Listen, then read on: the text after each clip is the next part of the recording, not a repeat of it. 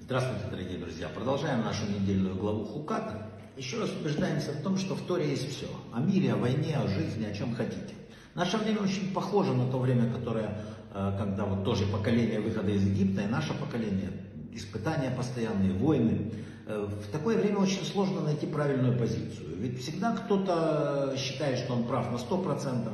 В любом споре, в любом конфликте, в любом войне есть абсолютно правый, есть абсолютно виноватый. Многим защищающим как бы одной из сторон абсолютно ясно, что истина на его стороне. И люди начинают подталкивать конфликт, подталкивать войну, потому что она справедливая в его глазах. Немножко другое рассказывается в нашей недельной главе. Было три действительно таких великих человека в нашем народе в это время. Мирьям, и благодаря ей пришел колодец с водой. Маше, благодаря ему падал ман. И Арон, благодаря которому появились облака славы. В описании реакции народа на уход из мира этих трех пастырей есть очень странная вещь. После смерти Аарона написано, и оплакивали они Аарона 30 дней, весь дом Израиля написано. И мужчины и женщины, говорил Раши. А когда умер Моше, сказано, что, великий Моше, да, сказано, и оплакивали сыны Израиля Моше на равнинах 30 дней. Раши говорит, что раз здесь не сказано весь дом, а только сыны Израиля, значит смерть Моше оплакивали мужчины, да и то не все. Написал Любавичский Рэбби, не написано все сыны Израиля. Как так могло произойти? Маше Рабейну 40 лет давал им пропитание в пустыне. Да? Великий человек, который вел их вперед. Однако, когда он умер, не весь народ оплакивал, а только мужчины. Мирьям давала им воду. Вода это главное для жизни. Можно без еды обойтись немного, но при, без воды ничего. И тем не менее написано, что при всем этом ее даже не особо кто-то описывается, оплакивали. Умерла, жизнь идет, похоронили и все.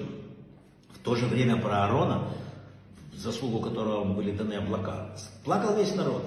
Логично было все по-другому, наверное. Нам так кажется. Мирьям, Маше, все, потому что благодаря им народ мог удовлетворять свои жизненные потребности. А Аарон заботился об их чести, облаках славы. Они должны были оплакивать тех, для кого важна честь народа была.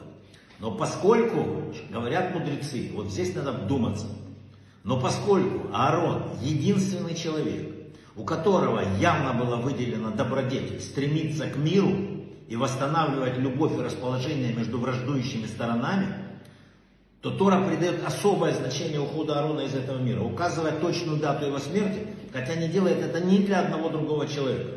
И это открывает перед нами интереснейшее свойство человеческой природы.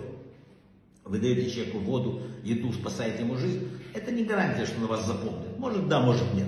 Но человек, которому вы скажете доброе слово, где вы проявите искреннее участие. И главное, там, где вы в какой-то семье или в каком-то конфликте установите мир, вы великий человек. Вас запомнят, и ваши слова будут навечно. Человек, работающий на Бога, написали мудрецы, обязан стремиться к миру. Иначе может оказаться, что при всей кажущейся и таком благородстве работает он совсем не на того. Сочувствие, сострадание такое может проявить каждый. Этому мы учимся у первосвященника Аарона, великого миролюбца и великого миротворца. Сегодня в наши времена, может быть, не всегда принято там ратовать за мир и миротворчество, но Тора говорит иное. Но вообще, если говорить о войнах, там, то э, Тора дает рецепт о победе в войне также.